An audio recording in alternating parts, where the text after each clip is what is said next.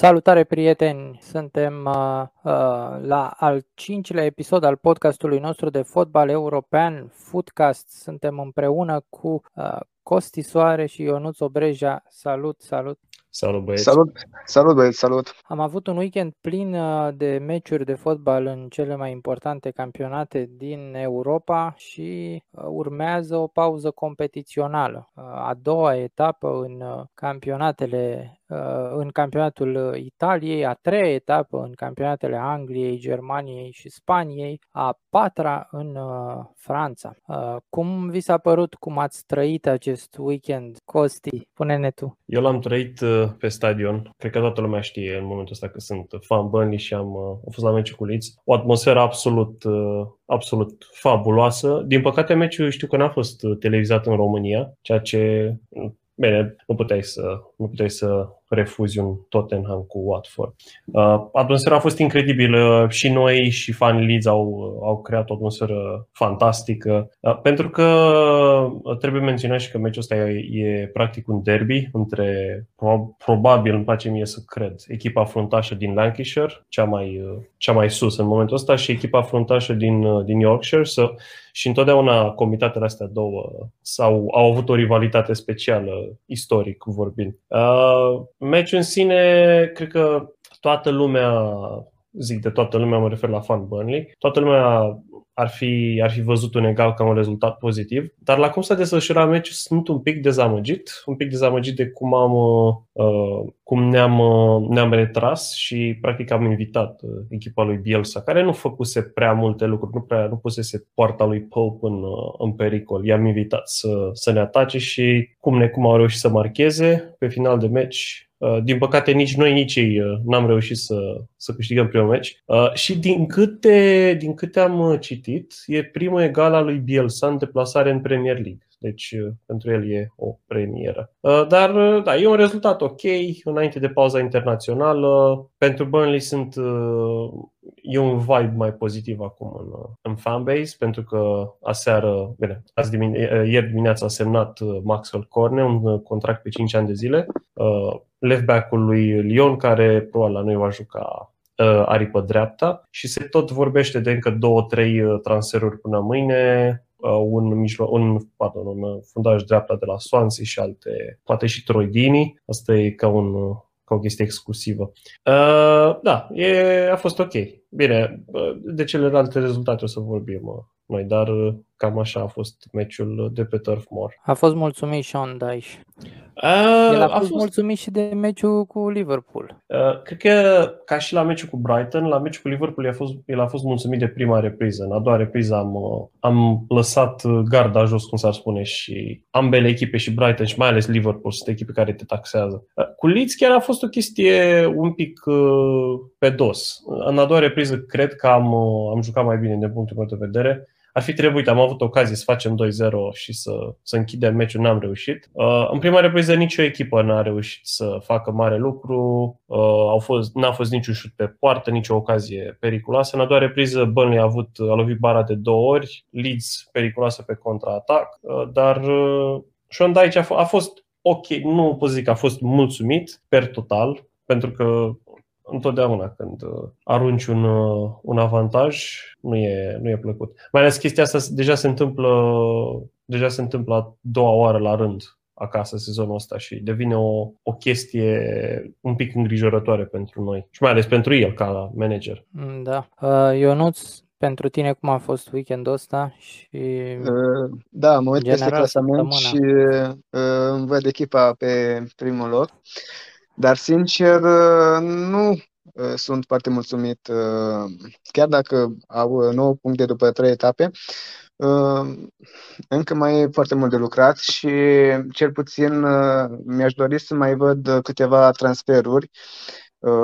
Din ce am înțeles, o să vină Emerson. Din, din punctul meu de vedere, e un transfer inutil în condițiile în care îl joci pe Tanganga pe partea dreaptă și mai ai pe Orie care mm, s-ar putea să plece în uh, contextul actual, dar și pe Doherty, uh, un jucător pe care Nuno Espirito Santo îl cunoaște destul de bine. Și uh, cu tot cu Emerson o să fie patru, patru fundași dreapta. Și rămâne un picuț acolo situația îngrijorătoare în centrul defensivei, unde aparent Dyer și cu Sanchez parcă au reînviat, însă mie îmi par uh, imprevizibil în continuare. Uh, în rest, uh, sunt un pic șocat de rezultatul de la, de la City, adică Uh, ok, uh, la 2-0 uh, Arsenal are om eliminat și acolo s-a cam rupt echilibru, dar chiar și așa cred că City ar fi câștigat la, o, la un scor destul de, de mare. Ce, ce pot să spun? Echipele din nordul Londrei sunt locul 1 și locul 20, situație inedită. Din, Eu o să vă las acum să vă bateți. Scuze că da. vă las să vă ciondăniți. La începutul și la sfârșitul clasamentului. Exact. Da, a fost un meci dureros uh, cu City, dar era oarecum de așteptat. Uh, nu cred că erau prea mulți fani Arsenal că um, Arsenal scoate puncte din meciul ăsta, uh, dar modul în care a arătat echipa a fost destul de, de greu de urmărit pentru că practic Arsenal nu și-a creat ocazii. N-a avut mingea, Da, a avut un singur șut pe spațiu, pe, pe, la poartă, cred că, nu pe spațiu porții, de la poartă. Da. Un singur șut. Da. Și foarte multe uh, erori în defensivă, adică erori copilărești, de cutea școlii. Da, uh, s-a plecat cred și de la uh, o atitudine oarecum negativă față de joc, cu cinci fundași, un închizător și apoi patru oameni care poate să joace ofensiv, dar n-avei cum să-i ții ofensiv, având în vedere că City avea posesia majoritatea timpului. Au avut undeva în jur de 90% sau 91% în cea de-a doua repriză. Uh, pe toată repriza. A fost uh, 81% posesie Manchester City pe tot uh, meci. Așa că mm, nu văd de ce îi ține pe Saka sau pe Emil Smith-Rowe și pe Aubameyang în teren atunci când echipa nici măcar nu ține mingi. Dar a fost un weekend interesant în Anglia. Problema, problema la Arsenal, uite, una din probleme, uite, mie mi se pare Granit Xhaka, un jucător care poate, n-aș zice că n-ar intra în primul 11 la Burnley, dar uh, nu mi se pare un jucător de top 6 în Anglia, la cât de, la cât de imprudent joacă. Intrarea, intrarea de roșu la City pe Etihad mi s-a părut total inutilă și el are, el are stilul ăsta să, să facă intrările astea destul de regulat și pare că e, e capabil să ia roșu meci de meci, dacă ar, dacă ar putea. Că nu da, cred că ar fi pierdut Arsenal 5-0 dacă Bine, Arsenal a jucat și cu un sistem bizar, cel puțin niciun închizător, uh, cu Ceaca și da, cu Odegaard în uh, fața da. apărării. Da. Chiar dacă au fost 5 fundași. Uh.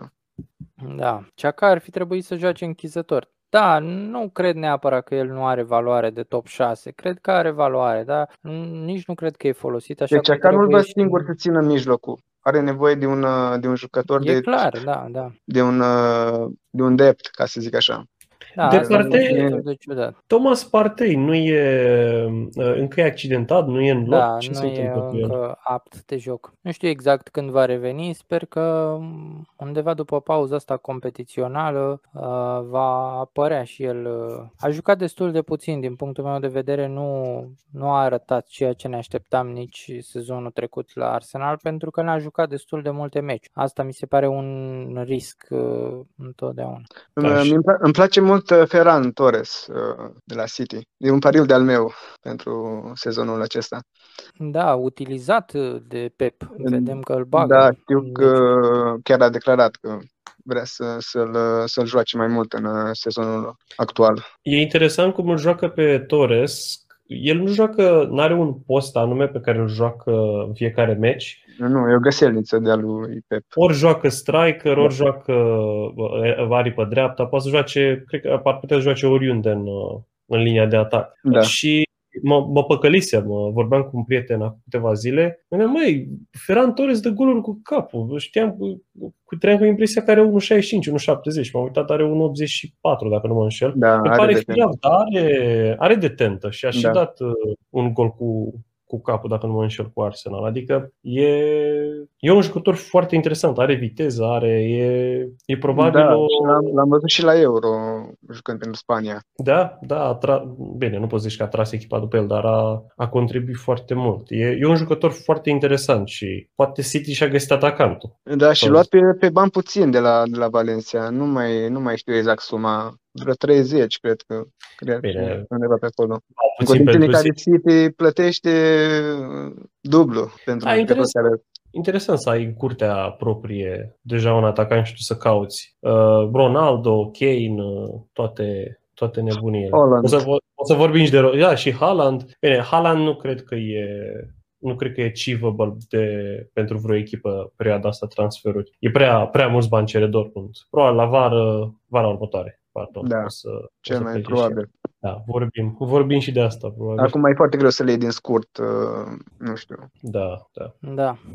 Uh, una peste alta a fost o etapă foarte interesantă în Anglia. Uh, așadar, ziceam de Manchester City 5-0 cu Arsenal, Aston Villa egal cu nou promovata Brentford 1-1. Uh, Rafa Benitez 3 puncte la Brighton în deplasare, Leicester 2 la 1 și Norwich marchează primul lor gol. Um, West Ham Crystal Palace 2-2 și poate derbiul etapei, că tot vorbeam uh, la ultimul podcast care o să fie derbiul etapei, dacă o să fie Manchester City Arsenal sau Liverpool Chelsea. Uh, Liverpool Chelsea 1-1 după un meci dominat, de uh, Liverpool. controlat de Liverpool, da? Da. Cartonaj roșu pentru Rhys James și Chelsea scoate un punct. Da, prin contribuția lui Mendy, omul meciului, din punctul meu de vedere. Da.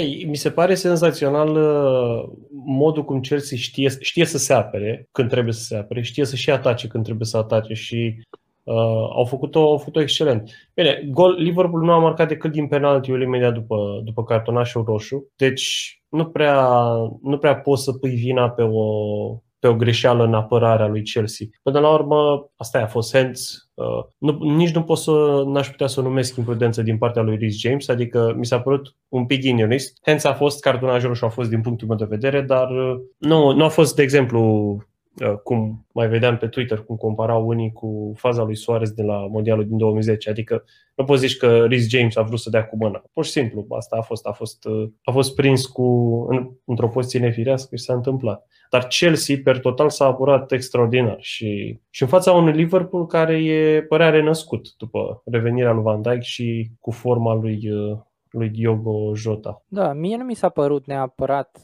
cred că aveai destule argumente și să nu dai roșu la faza asta cu Rhys James. Pe de altă parte, cred că pentru el și pentru echipă ar fi fost mai ok dacă ar fi fost gol acolo, fără niciun cartonaș și meciul ar fi mers înainte. Uh, sunt curios ce credeți voi. Vedeați o vedeați pe Liverpool dând gol după, nu știu, după 60 de minute, după 70 de minute și așa mai departe. Eu cred că Chelsea ar fi câștigat meciul ăsta dacă ar, s-ar fi jucat un, un 11 la 11, adică practic Chelsea prin eliminarea lui Luis James a fost forțată să facă un pas înapoi, să acopere golul lăsat în, în partea dreaptă a apărării. Au schimbat sistemul, nu au, nu au putut să joace ce ar fi jucat de obicei și acolo s-a, s-a rupt firul un atac pentru Chelsea. Tocmai de-aia, tocmai de-aia Liverpool a și dominat. Și să nu uităm, derbiurile pe Anfield sunt, uh, echipa e împinsă la spate de, uh, de cop, ceea ce probabil și asta a fost o oarecare, uh, un oarecare factor pentru care Chelsea a făcut pasul înapoi atât de, de mult. Uh, dar uh, probabil că, probabil că Liverpool a obținut maxim și Chelsea din punctul meu de vedere a meritat. A și meritat ce, și cred că cei de la Chelsea sunt mulțumiți uh, cu, cu un punct. Categoric. De, da, desfășurarea. Însă ce mi se pare mie interesant este traseul lui, lui Tuchel, traseul tehnico-tactic, ca să zic așa. Dacă îl ține minte de la Borussia Dortmund, știu că era mare fan al lui Pep și încerca să, să-i copieze stilul. Și acum s-a, s-a transformat un pic, s-a, s-a complementarizat sau nu știu cum să, cum să zic exact. A pune mai, mai, mai mult accent pe, pe partea asta organizatorică și mai mult pe stilul defensiv sau știe să adapteze în funcție de, de, de joc, de echipă sau de desfășurarea uh, jocului cum a fost și acum cu Liverpool. Da, e un antrenor care s-a maturizat și un antrenor uh, care pe zi ce trece devine din ce în ce mai complet, dacă se poate exact. spune așa. Da. Uh, să, să vedem, el, el are criticii lui, nici, nici eu încă nu sunt 100% vândut pe, pe Tuchel, adică, ok, a câștigat Champions League, dar uh, a câștigat Champions League prelând o echipă deja formată, el doar și-a cumva... Mulți compară cu Di Matteo, care da, e un pic exagerat, e un pic exagerat. E un pic exagerat, da. Da. Di Matteo chiar nu, nu abusese în spate nimic concret. Să vedem sezonul ăsta. Rezultat. Toată lumea o dă pe Chelsea ca, dacă nu favorită la titlu, cel puțin se favorită că se va lupta până în ultimele etape și uh, începutul e promițător. A arătat ca o, ca o pretendentă serioasă la campionat. Să vedem uh, să vedem, nu știu, după 15-20 de etape când o să fii jucat deja cu echipele mici care o să dea totul pe apărare. Eu sunt foarte curios cum o să decurgă meciul cu Burnley, dacă, dacă o să mai fie la fel de ușor ca în meciurile trecute. Vi se pare că Chelsea face antifotbal? Mie unul nu mi se pare. Uh, Chelsea e chiar atât de defensivă în uh, majoritatea timpului în, într-un meci. Ok, cu Liverpool uh, a fost defensivă, dar nu a arătat un fotbal urât, adică nu putem să spunem că uh, a tras de timp sau a lovit mingea departe, dincolo de mijlocul terenului, fără să o urmărească sau uh, nu prea fac lucruri din astea și în general când dau mingea încearcă să facă ceva cu ea. Uh, și cu echipele mici, nu știu, cred că am văzut doar în prima etapă, dar uh, în general pare că reușesc să ia puncte și reușesc să și marcheze destul de ușor. Cred că asta este uh, o altă parte a tacticii lui Tuchel, el e mai pragmatic decât era în trecut, dar pe de altă parte are și un stil de joc care să îi permită să meargă și să, să creeze presiune pe adversar și să-și creeze ocazii. Să... Mie mi se pare că e, ma- e maleabil. Asta e cuvântul care se mhm. potrivește. Uh, nu, e departe să ne ducem cu gândul că ar putea să că face antifotbal, dar nu știu, se spune că și să te aperi e o artă și defensiva e o artă. Nu putem vorbi de Chelsea sau de Uh, din modul cum se apără Chelsea, că ar fi o artă, dar nici nu, nu putem duce în cealaltă extremă cu antifotbal. Da. Uite, undeva, undeva, Arsenal... undeva la, la mijloc, uh, ca stil și ca exprimare. Păi, da. în Premier League există o singură echipă care face antifotbal și asta e Burnley. Deci nu, nu există altă echipă care poate să, care poate să preia titlul ăsta. Nu. Chelsea face, a făcut, din punctul meu de vedere, a făcut și ar fi făcut orice altă echipă mare sau mică Uh, cu valori sau cu, cu jucători mai puțin valoroși la, la 1-1 sau la 0-0 sau chiar la 0-1 uh, cu un om în minus. Nu poți să, nu poți să le ceri să se urce peste o echipă precum Liverpool. Probabil că dacă Burnley juca, dacă Chelsea juca la Burnley și uh, Chelsea avea 1-0 și ar fi egal la Burnley și Chelsea ar fi rămas în 10, meciul ar fi fost, în loc să atace Chelsea în valuri, probabil ar fi fost echilibrat. Adică nu, nu, e, acum, nu e... Acum sunt curios cum ar fi fost uh, dacă se juca pe Stamford Bridge și totuși avea Chelsea un om în minus. Uh, care ar fi fost uh, exprimarea. Posibil să fi fost mai echilibrat, cum am, am spus și mai devreme. Să ai, acum că sunt fani în tribune, uh, chestia asta atârnă mult mai, uh, mult mai Mai ales pe Anfield. Uh, da și nu, adică pe Anfield, din punctul meu de vedere, e un stadion cu o atmosferă senzațională, dar atmosfera asta senzațională nu o vezi în principal decât la meciurile mari. Cum e și meciul cu Chelsea, de exemplu. Meciurile cu Chelsea, City, United, uh, Premier, meciurile cu top 6 din Premier League și meciurile din uh, Champions League. Deci nu, nu, nu, cred că, nu cred că la un meci cu, să zic, uh, cu Crystal Palace ar fi fost la fel. Cum am și văzut pe pielea mea, să zic așa, la, la meci cu Burnley săptămâna trecută, atmosfera a fost un pic, uh, un pic așa, dezamăgitoare, un pic sterilă. Adică și noi uh, aveam momente, au fost multe momente când uh, stadionul era total tăcut și noi și ei și a fost un pic așa. Bine, nu poți să ceri de la un meci cu Burnley, dar da. Asta din cauza că așa era tipul de meci, tipologia meciului sau pentru că uh, meciul nu a fost destul de uh, entertaining? Uh, pentru fanii Liverpool, Liverpool joacă la fel. Încearcă să joace la fel cel puțin cu orice echipă. Adică ce am văzut la meci cu Chelsea e cam același joc pe care l-au da. prestat cu Burnley. Nu se abate de la stilul său. Da, ei nu se, nu se schimbă. Da. Uh, Probabil când știi că joci cu o contracandidată la campionat, ca fan, ai, uh, ca și noi, când am jucat cu Leeds cu o, o cu o rivală. Parcă e, parcă îți vine să, să cânți mai mult, să, să urli, să strigi mai tare când e, când e un meci de ăsta comparativ cu meciul cu Brighton de acum două săptămâni. Deci, da, uh, e cumva normal. Da, una peste alta, 1 la 1, Liverpool-Chelsea, a fost un meci ok și pentru neutri, așa, dacă ar fi să, să comparăm cu alte meciuri ale etapei. Și Manchester-Arsenal, dar până la urmă, dacă ai fi neutru, nu știu exact cum v-ați uitat voi, dar probabil că dacă ai fi fost neutru în Manchester City Arsenal, mi-ar fi părut un pic rău de Arsenal și aș fi zis, ok, Cred că, gata. Știi care e treaba cu, cu Arsenal, Teo? Treaba, treaba asta că lumea râdea de Arsenal, să zic, acum un an de zile, acum șase luni de zile, lumea râdea de ei, zic, băi, echipă mare, uite ce se întâmplă, ha-ha. Acum parcă deja, deja parcă începe să-ți pară rău ce a ajuns o echipă care, din cauza unui management foarte, foarte, foarte prost. Adică, în punct, din punctul meu de vedere, ăsta e primul lucru la Arsenal. Uh, hai să zic că și, și Arteta are partea lui de vină uh, În evident. primul rând, bordul principalul vinovat. Da, da e, exact. e o, o degrincoladă totală o, și totul pornește de la, o știm foarte bine, Stan Kroenke, personajul principal, care nici nu știu, nu bag mâna în foc că, că știa cu cine joacă Arsenal etapa asta. Adică omul nu e, nu, nu e conectat. Omul vede, vede Arsenal ca pe un business, o vede Arsenal ca pe niște cifre pe o, uh, pe o chitanță și nimic mai mult. Nu vede ca pe o, ca pe o chestie pe care... banii sunt uh, destul de vehemenți. Uh, da, au fost, da, au fost proteste și în lockdown legate de, de Stan Kroenke, adică nu... Țin minte cum acum câțiva ani, când încă era Wenger la Arsenal și Uh, mai toată lumea râdea că mereu top 4, mereu top 4. Ei bine, acum acel top 4 chiar e, e un vis uh, pentru, pentru Arsenal.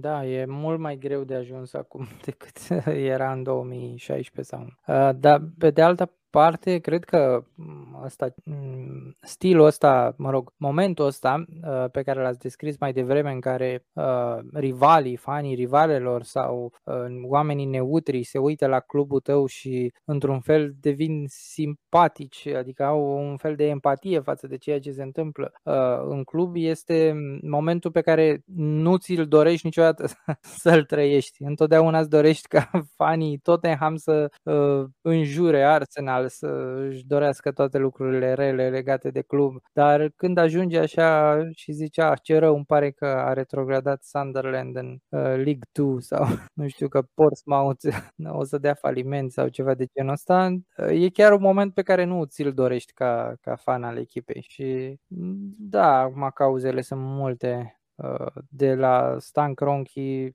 uh, cauzele legate de familia Kroenke și de board, cred că sunt de mult timp, adică nu sunt de sezonul ăsta sau și uh, lipsa lor de implicare sau poate deciziile greșite din uh, perioada de după ce a plecat Wenger uh, au dus la ceea ce e acum. Uh, e o strategie din asta greșită mai pe termen lung. Dar pe de altă parte e un club care a investit mult vara asta, adică E Clubul care a investit cel mai mult. Cel mai mult, cel mai mult. Exact. Exact. Uh, fanii ar trebui să fie, mă rog, cel puțin eu sunt într-un fel de dezechilibru din asta în care pe de o parte vezi că uh, ai bani și poți să investești într-o perioadă în care nu multe cluburi investesc, vedem ce se întâmplă la Barcelona sau la chiar și la Juventus. Uh, și tu poți să investești, poți să cumperi jucători, dar pe de altă parte lotul tău e mult mai slab față de cum era acum 3 ani sau acum 5 ani. Depinde cum investești acei bani. În, da, uh...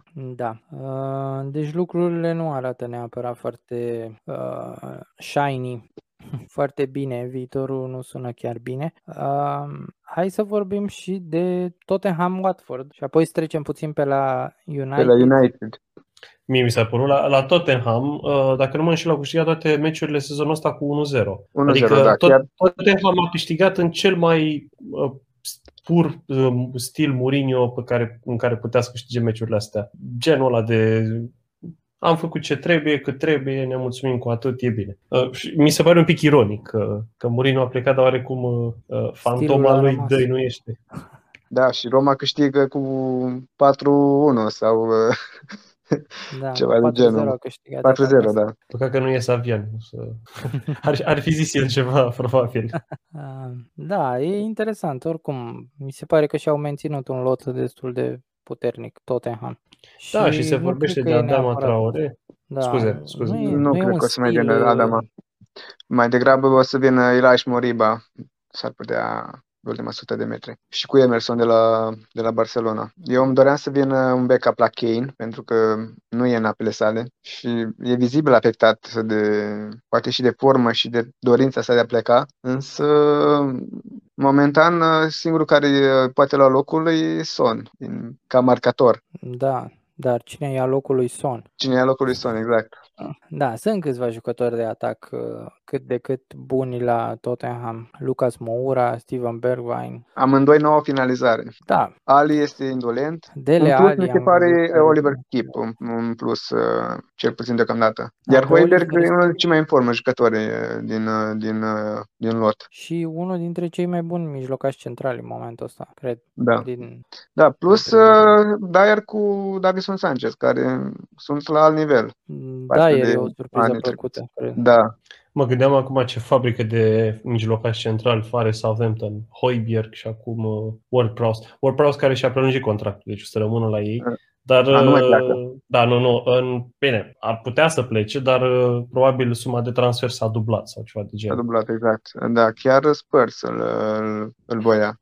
Pe, Haideți să, să discutăm facă... puțin și de, de Wolves United. Te-am întrerupt, Cost. A, nu, vreau doar să zic că poate ar fi convenit Wolves să merg la, la, la Spurs, să că îl cunoștea deja pe Hoiberg. Uh, dar, uh, da. Despre United ce vreau să zic, uh, nu mă așteptam United să joace atât de slab, uh, adică Wolves a dominat și ar fi meritat măcar un egal. Adică au avut, uh, au avut o grămadă de ocazii, au, au, uh, și au, au fost care sunt opusul lui Tottenham. Au trei înfrângeri cu 1 la 0. Wolves care sunt opusul lui Tottenham cu trei înfrângeri cu 1 la 0. Da, și dacă te uiți, dacă te uiți, de exemplu, la XG, la expected goals, Wolves trebuia să scoată măcar 4-6 puncte din meciurile astea. Dar nu e, nu e întotdeauna după cum dictează XG-ul. Și da. United arată că poate să câștige și când joacă slab. Deci e, mie mi se pare un lucru foarte îmbucurător pentru Fine United, pentru că nimeni, nici City, nici Liverpool, nici Chelsea nu o să joace perfect meci de meci. Fiecare echipă o să aibă meciuri slabe. Ideea e cum scoți la capăt uh, evoluțiile astea un pic mai puțin convingătoare. Punctul nevralgic da. din echipa lui United uh, mi se pare Fred. Da, mijlocașul central, ca întotdeauna da. la United, e postul deficitar. deficitar. Bine, e un pic, uh, un pic absurd ce se întâmplă acolo. L-ai pe Donny Van de Beek, dar tu îl folosești pe Fred. Eu, eu pe Donny Van de Beek îl, îl apreciez foarte mult și mi se pare că, ok, poți să spui, nu are meciuri în picioare, dar nici nu-l ajuți, nici nu-l, nu-i oferi posibilitatea să se... Să în se condițiile în care spui că vrei să-l ajuți și să fii om de bază în, în echipă. Da, e... Uh, eu, cum am, cum am spus, e un pic absurd, o situație destul de ciudată. Adică nu înțeleg, nu înțeleg ce se întâmplă acolo. Cu siguranță, cu siguranță sunt chestii în vestiar pe care noi nu le cunoaștem și, uh, și Ole are, are motive pentru care nu îl titularizează, dar rămâne un mister. Rămâne un mister pentru că a fost un jucător destul de scump. Undeva la 40 de milioane de, de euro, dacă nu mă înșel. Da. Adică sunt niște bani pe care ai fi putut să-i dai pe un alt jucător care să-ți intre direct titular. Uite, pe World Prowse, de exemplu. Mă îndoiesc că World Prowse n-ar fi, uh, nu s-ar fi impus la, la Man United. Uh, să vedem. Eu sper, eu sper pentru, pentru Doni pentru Donny Van de Beek să, să fie titularizat, dar uh, nu știu, mi se pare că se irosește în momentul ăsta, fiind și un jucător tânăr și având, având, având data întreaga carieră în față. E un pic uh, dezamăgitor. Să vedem Bine, talking point-ul săptămâna asta a fost, săptămâna trecută de fapt, a fost Ronaldo, să vedem ce impact o să aibă. Ce credeți de, de el? Nu știu care sare din schemă. Eu, probabil Sancho. Nu știu, eu cred că trebuie să joci pe Greenwood. Nu, cred că, uh, cred că o să fie. Bă, cred că Ronaldo o să intre în locul lui Cavani sau Cavani Da, număr 9. Da. Da, da, da. Nu, Ronaldo nu. Care îl muți pe Greenwood pe stânga. Da, eu pe Sancho nu l-aș, nu l-aș lăsa pe bară, mai degrabă pe Rashford. Bine, eu fiind și fan Dortmund, normal, îl apreciez mai mult pe, pe Sancho, sunt un pic subiectiv, chiar dacă a plecat de la, de la Borussia.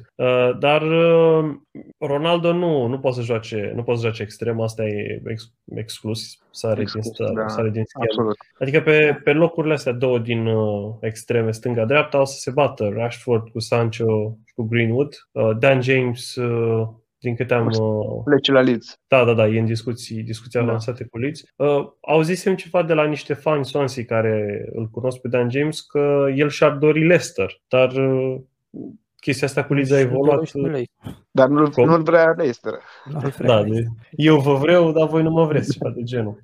Uh, da, el, uh, el probabil nici nu se gândea la Leeds. Toată chestia asta cred că a evoluat în ultimele 12-24 de ore. Adică eu, interesul lui Leeds e destul de vechi, dar uh, avântul transferului e destul de proaspăt acum. Da, eu cred că din ce am văzut în ultimii 2 ani și ceva, Ole nu e atât de implicat în transferuri și în alegerile de jucători precum sunt cei mai mulți antrenori. Și de multe ori pur și simplu jucătorii se dau pe tavă și el trebuie să-i folosească cumva. Uh, poate că nu e chiar așa, poate că e și el implicat, primește și el un heads up, niște mail-uri, dar uh, Ideea e că uh, Jadon Sancho, la fel ca orice alt jucător venit dintr-un alt campionat la United, riscă să aibă soarta lui Van de Beek. E adevărat, o să vină toată lumea și o să-mi spună Jadon Sancho e mult mai bun și trebuie să se impune unul dintre cei mai buni jucători englezi. Uh, corect, sunt total de acord. Dacă ar fi la Arsenal, l-aș vedea titular 38 de meciuri pe sezon pentru următorii 10 ani. Dar uh, aici e vorba și de Ole și de modul în care îi vede el și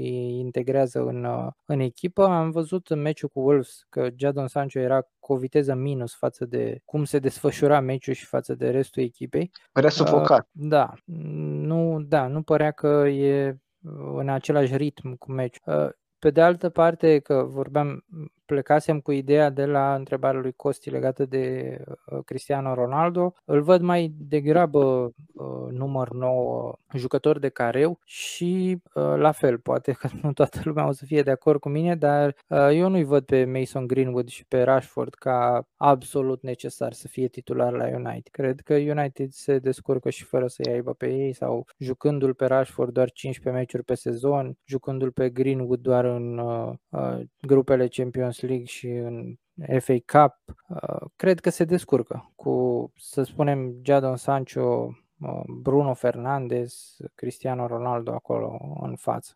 Pe unul din cei doi, pe Greenwood sau pe Rashford, cred că trebuie să-l joci. Adică da. uh, ai, ai ăștia trei winger care sunt cei mai buni winger pe care are United, apoi ai Dan James. Uh, am putea să vorbim și de Martial ca... Da, mai Martial acolo.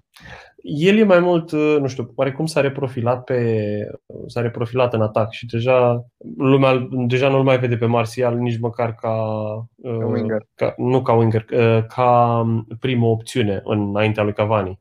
Cavani probabil e mai, e mai bun acolo, mai utilizabil decât Martial. Și acum că vine Ronaldo, deja Martial cam scare, sare total din schemă.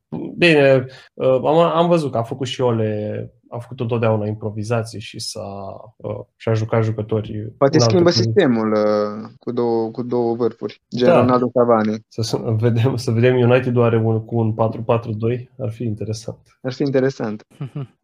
Până la urmă sistemul s-a schimbat aproape complet după ce a venit Bruno și a fost pus uh, titular uh, incontestabil. Da, United poate să joace, adică e o echipă versatilă. Poate să joace 4-2-3-1, poate să joace 4-3-3. Uh, cu trei fundași nu cred că am văzut Ole să joace, să joace nu. vreodată. Ar fi interesant. Da, nu cred. Sinucidere curată, cred. Da, ai, mă, bine, ai Maguire. Uh, United are... Mai e Lindelof. Da, și, și Varan. Adică United are un squad depth foarte fain și Eric Bailly, care da, și Eric Bailly. L-a văzut ca, ca fiind un, uh, un uh, om cheie. L-ați uitat pe Phil Jones. Adică nu prea s-a bucurat de meciuri.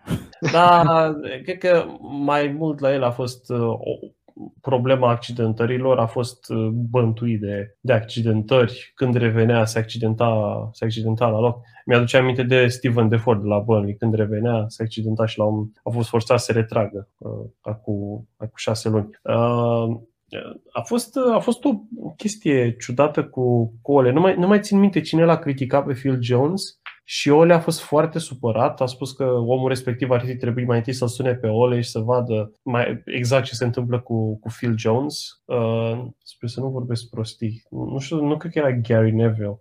Oricum, nu, oricum un problema bandit. cu Phil Jones este că n-a mai jucat. Adică ultimul sezon în care a jucat a fost 2019-2020. Ar fi da, cel da. puțin ciudat să reapară acum. Uh, ceea ce mă intrigă pe mine oarecum e de ce nu a căutat să plece. Pentru că vedem uh, Smalling, de exemplu, care și el la un moment dat era unul din fundașii de viitor lui Manchester United, a avut o carieră foarte interesantă la Roma. Da, a ajuns, a jucat, a avut meciuri foarte bune. La un moment dat era în, uh, în jurul echipei naționale, se vorbea de, de o revenire a lui la națională, ceea ce mi se părea extraordinar pentru el. Uh, ca și Tomori, de exemplu. Tomori a, a jucat foarte bine, foarte bine la AC Milan, au și cumpărat uh, definitiv de la, de la Chelsea. titular. Da, e, e un fundaș foarte bun. Mă mir că nu, că nu l-am văzut la, că nu l-am văzut la Euro. Haideți să tragem concluziile etapei din Anglia. Rămânem cu Tottenham pe primul loc, uh, fără gol primit, 3 goluri, 3 puncte. Dar și cu faptul că Wolves ar fi putut câștiga toate jocurile de până acum și totuși are 0 puncte.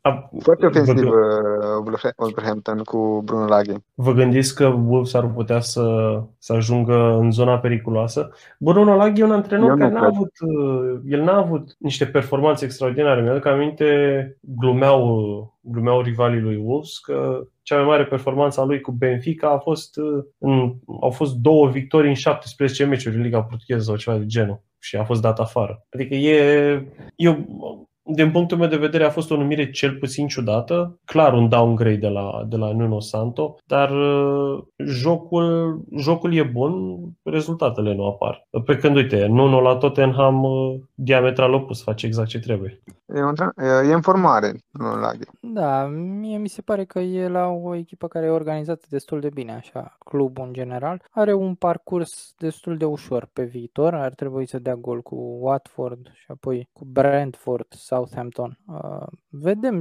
ce o să se întâmple, că poate nici ei nu au uh, atât de mult combustibil să aibă câte 4-5 ocazii mari pe meci fără să înscrie și să meargă așa 10-20 de meciuri. Da, ce, ce aș mai uh, concluziona eu după etapa asta ar fi că uh, Leicester câștigă destul de greu și nu este într-o uh, formă foarte bună, uh, ceea ce mă duce cu gândul că e posibil să fie un sezon greu pentru uh, Brandon Rogers și poate că uh, și lui a venit timpul să, să încheie acest capitol cu Leicester. A avut 2 ani în care s-a luptat până în ultima etapă pentru locuri de Champions League. I-a dus mai sus decât se așteptau ei, cu siguranță, și e și la ei un fel de schimb de generații au câțiva jucători peste uh, 32 de ani. Uh, Vardy trebuie să-și încheie cariera, probabil în următorii uh, 2-3 ani și uh, vor trebui să facă niște schimbări. Ce mi se pare o, ca o încheiere de la mine, Brentford, de Brentford n-am vorbit, surpriză frumoasă, extraordinar ce, ce face Thomas Frank acolo. Să vedem dacă o să fie, o să fie gen Sheffield United, un prim sezon extraordinar sau Huddersfield, de exemplu, o echipă la care nu se aștepta nimeni să, să rupă gura târgului și uite că uh, în, uh, abia au primit primul gol în meciul cu Vila în, în a treia etapă și au, uh, au 5 puncte. Deci e... și au, au jucat foarte bine. Chiar ar fi putut să câștige meciul. Bine, rezultatul e echitabil, dar uh, Brentford a luptat și și și-a câștigat punctul. Și o echipă, o echipă de, de urmărit. Bine, pentru Sheffield și Huddersfield, uh, următorul sezon au uh, retrogradat blestemul sezonului 2 în Premier League. Da, e treaba asta cu second season, season syndrome. Sau poți să fii Burnley și în al doilea sezon te califici în Europa League. E, nu, nu, nu există care de mijloc, sunt, e, sunt extremele. Da. Bine, aici singura care ar putea să fie anul ăsta în această poziție ar fi Leeds, singura rămasă. Care e un sezon, un, un sezon cam destul de slab pentru Leeds până acum. Da, ce am văzut și ieri la meci, uh, da, ieri. Uh, Leeds a fost destul de șubredă defensiv, adică au, au fost destul de uh, nu știu, dezorganizați. Asta e problema lui Bielsa de când a venit, defensivă. Da, părerea de la mine e că n-am reușit să profităm mai mult, dar uh, Leeds are, dă semne, bine, în atac Leeds e Leeds, Bielsa e Bielsa, joacă extraordinar în atac, dar uh, în apărare o să aibă, o să aibă probleme în sezonul ăsta. Ca și sezonul trecut de altfel, dar uh, rămâne de văzut ce, ce o să se întâmple. Câștiga cu 4-3 Leeds sezonul trecut. Primea 3, marca 4. Da, să câștigi. Primea 2, marca 3. Să dai cu un gol mai mult ca adversar. Asta da, e. Da. Da. Uh, încheiem retrospectiva noastră legată de ultima etapă din uh, Premier League și trecem la Bundesliga, unde s-a jucat tot uh, etapa a treia, uh, match day 3. Uh, ce putem să, să extragem de aici ar fi că uh, Freiburg câștigă încă un match și ajung la 7 puncte uh, fără înfrângere în acest sezon 3 la 2 la Stuttgart, Leverkusen încă un meci cu 4 goluri marcate, 4 la 1 victorie la Augsburg, Bayern s-a distrat cu Hertha Berlin. Și singura cu 9 puncte Wolfsburg. Și singura cu 9 puncte Wolfsburg care a câștigat cu 1 la 0 cu Leipzig după o greșeală de, de portar, putem să spunem, o greșeală a apărării lui Leipzig într-un meci destul de disputat. A fost o etapă interesantă și în Bundesliga. Din punctul meu de vedere, ca fan al, al lui Dortmund, a fost un meci meci destul de slab făcut de Dortmund, adică cel puțin defensiv, uh, cele două goluri primite uh, ar fi putut fi evitate, adică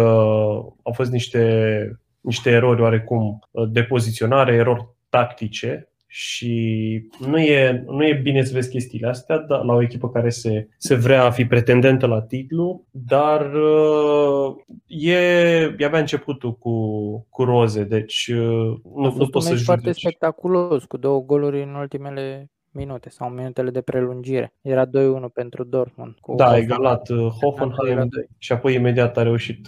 Haaland n-a avut un meci extraordinar nici el, dar cumva face ce ar trebui să facă un atacant de, de clasă și se, se poziționează la locul potrivit, la momentul potrivit ca să, ca să uh, ducă echipa spre victorie. Uh, ce mi se pare foarte uh, o, chestie de, o chestie de zis, uh, Fürth pare condamnată la retrogradare, adică Mainz uh, sezonul trecut uh, vreo 20-25 de etape se bătea cu Schalke făcea o rocadă în fiecare, în fiecare etapă. Într-o etapă era Mainz pe ultimul loc, apoi cădea mhm. Schalke și tot așa. Și să te bată Mainz, o echipă care a fost destul de Uh, a avut un sezon destul de greu să te bată cu 3-0 fără drept de apel. Sunt niște semnale de alarmă, deci s-ar putea, s-ar putea să avem deja prima echipă condamnată. La fel și Bochum nu prea, nu prea, e, nu prea e extraordinar ce se întâmplă acolo. Da. Köln, o echipă care s-a chinuit sezonul trecut, uh, ca și, ca și Mainz, deci uh, e greu Surprinzător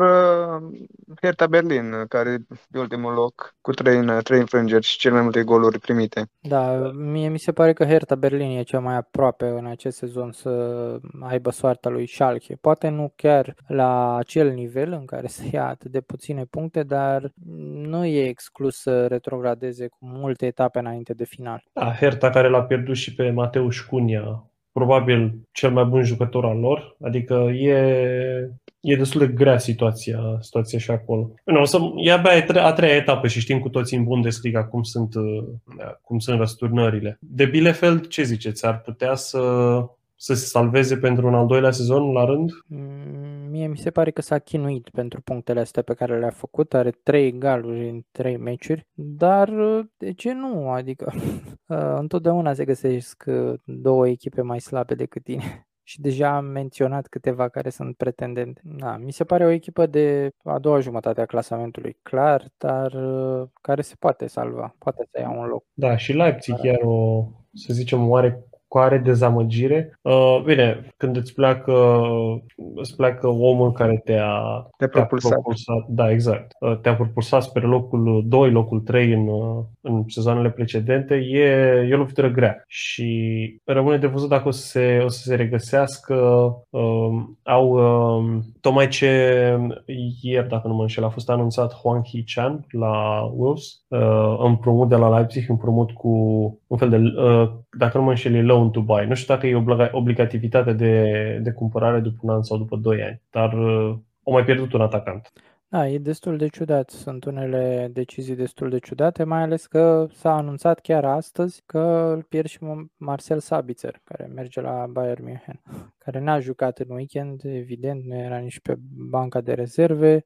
Deci e o echipă care pare că nu mai are aceleași pretenții anul ăsta cu Jesse Marsh, așa cum le avea anul trecut, deși l-au da. cumpărat pe Andre Silva, adică au, au și investit ceva bani. Da, ce m-a, nu pot zic că m-a șocat, dar m-a surprins la Zabitzer um, suma de transfer pentru un jucător de, de calitatea lui a plecat numai pe 18 milioane de euro, dacă nu mă înșel, și mie mi se pare un, uh, un chiripir pentru, uh, pentru Bayern.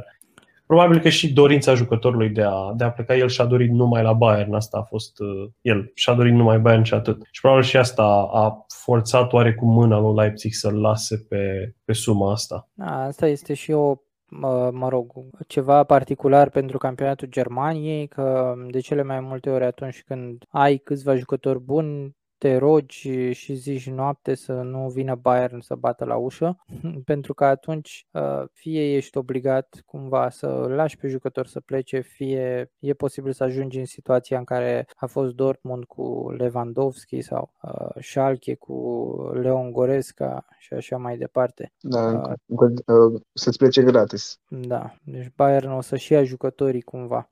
Ce mi se pare mie ciudat este că alege să ia de la Leipzig Uh, oricum, dacă te uiți pe uh, Transfermarkt sau pe alte site-uri uh, care evaluează jucătorii, uh, Dortmund tinde să aibă jucători de o valoare mai mare uh, decât Leipzig. Deci probabil și de asta Bayern s-a orientat mai mult către, uh, către clubul din estul Germaniei decât uh, Borussia, decât s-a orientat în trecut către Borussia.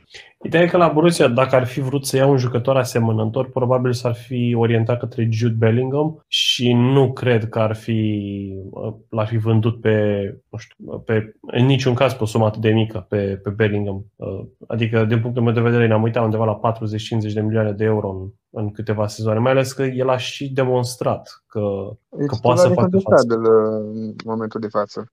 Da, și are, dacă nu mă înșel, are 17, 17 da. ani sau 18 ani, da. e e foarte tânăr și are o maturitate de joc. Și la Euro a jucat, uh, la Național Angliei. Uh, cred, cred că a intrat uh, da. pe, final, uh, pe finalul ultimului meci din grupă, dacă nu mă înșel, la meciul cu Cehia. Nu a jucat, nu, nu, a, nu a contribuit decisiv la, la ceva la Euro, dar la vârsta asta să fii, uh, să fii titular incontestabil la o echipă de top din Europa și să ai uh, să fii în angrenajul echipei naționale e, e extraordinar și dacă se își păstrează traiectoria o să ajungă probabil unul din cei mai buni mijlocași uh, centrali din lume. Mă uitam acum peste modulul tactic uh, gândit de Marco Roze la Borussia Dortmund și sincer uh, cu Daub, Billingham și Reina în linie de 3, 4, 1, 2, 1-2, un sistem pe care l-a jucat și la Gladbach, mi se pare un pic cam riscant în condițiile în care nu ai un, uh, mijlocaș acolo în fața apărării care să țină un pic uh, echilibru. Adică și Dau și Bellingham nu par uh, mijloc, nu sunt mijlocași defensiv, uh, defensiv de profesie. Mai ales că a jucat cu Witzel pe Witzel fundaș central, da, exact. Nu aveau uh, nici fundaș central de meserie. De asta se termină meciurile 3 la 2, 4 la 3 în Bundesliga.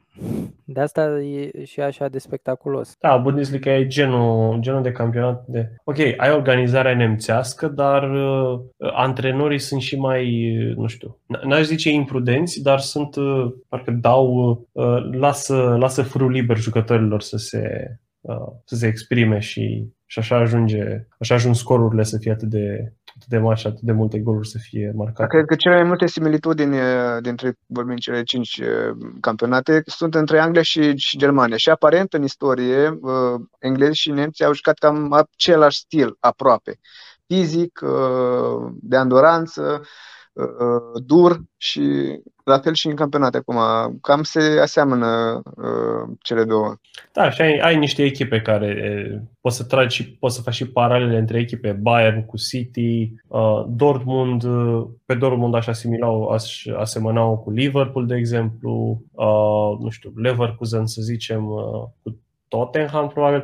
Uite, na, bine, Anglia are mai multe echipe, mai multe echipe de top decât are Germania, La Germania ai Bayern și restul, să zic, sunt vreo 4-5 echipe care se bat întotdeauna la locurile 2, 3, 4 și poate fi oricare ordinea și apoi în afară de astea, în afară de astea 6-7 echipe, poate oricine să prindă orice loc. Adică sezonul ăsta poți să-i vezi pe Hertha la retrogradare, sezonul următor dacă cu 2-3 transferuri poți să-i vezi că se bat la Europa League. E, e o, chestie, o chestie foarte mișto în Germania, pe care nu o vezi în Anglia uh, foarte, foarte des. Dar o vezi în uh, Liga, în Franța. Tot așa, mi se pare foarte... Acum, uh, nu știu, câștigi, ești pe locul 10, ai pierdut pici câteva poziții și ești aproape de zona retrogradării.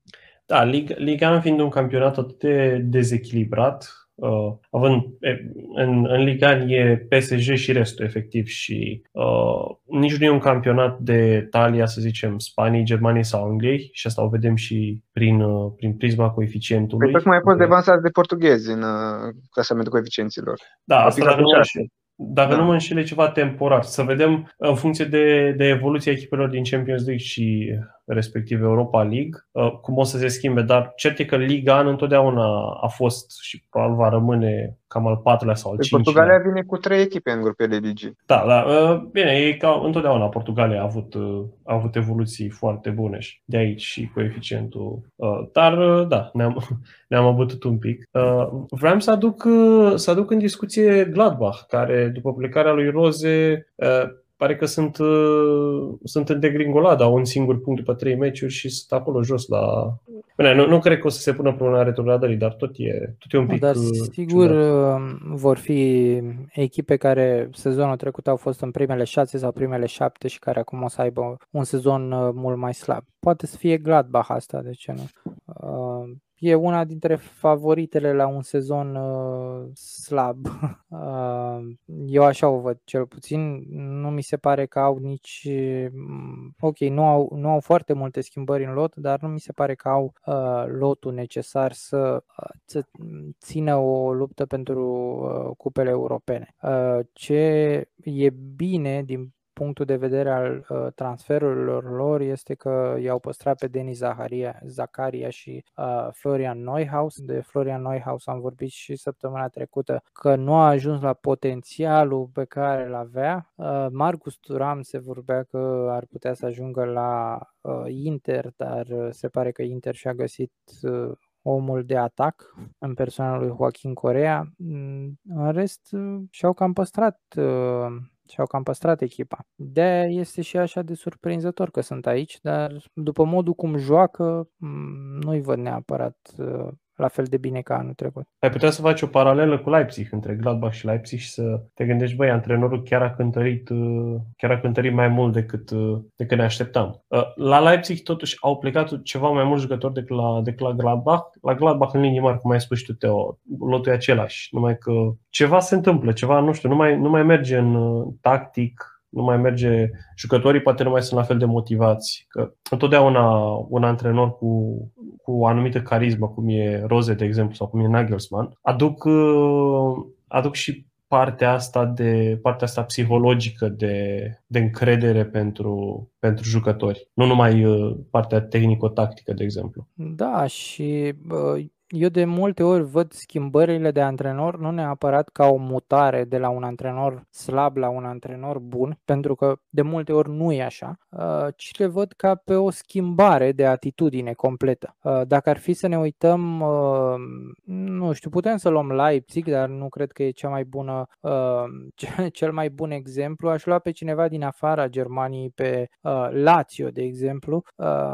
care l-a schimbat pe Simone Inzaghi cu Maurizio Sari. E, e greu de argumentat și probabil că sunt mulți care sunt uh, anti acestui argument că Sari este un antrenor mai bun decât Inzaghi, având în vedere ce a făcut Inzaghi în ultimii ani. Dar aduce un suflu nou, aduce o, o schimbare totală de uh, mod de raportare la jucători, la club, la uh, cerințele tactice și așa mai departe.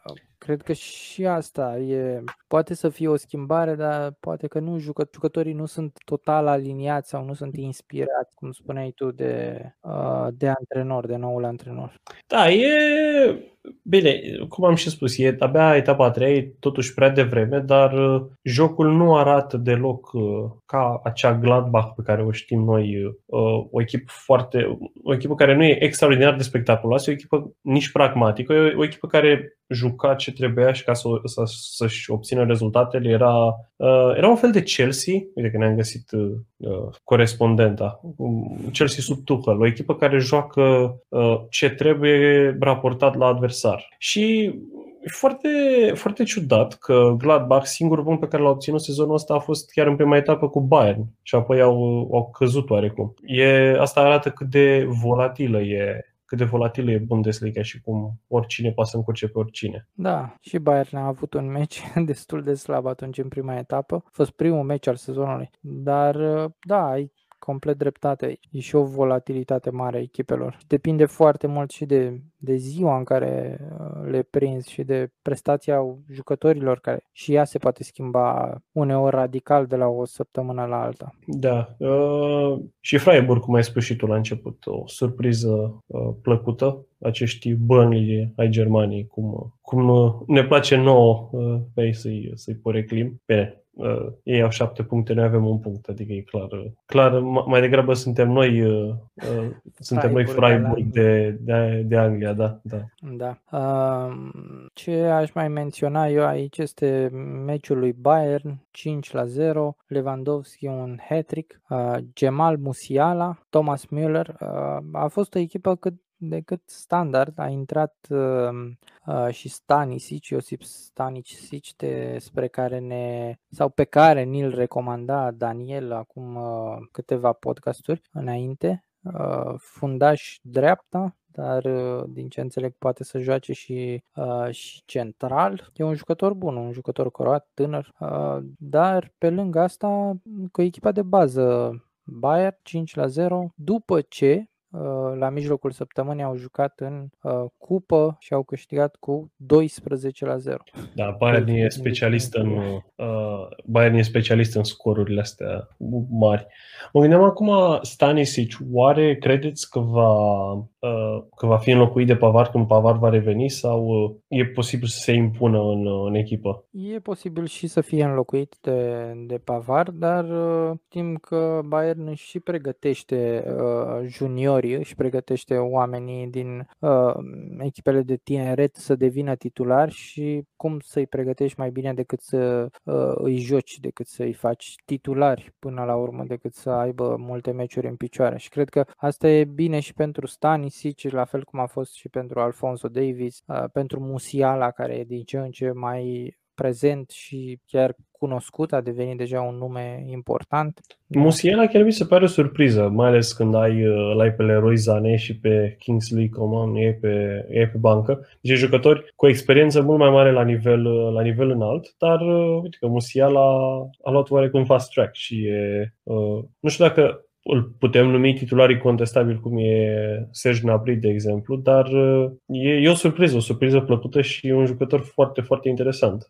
Da, bă, acum nici Leroy Sané nu a fost uh, la nivelul la care se așteptau cei de la Bayern de la el. Uh, în sezonul anterior E, e de discutat, dar cred că e bine în momentul în care uh, preferi o atitudine ofensivă și o așezare tactică de genul ăsta în care să ai cel puțin uh, trei jucători uh, 100% ofensiv, să ai oameni pe care să poți să-i schimbi, uh, cum e Musiala, cum uh, uh, sunt Nabri, uh, Zane, uh, Kingsley Coman, să ai și o bancă puternică. Bayern întotdeauna a fost uh, a fost echipa din Germania cu probabil cel mai puternic lot și uh, din punctul meu de vedere asta le, le-a și adus lor campionatele.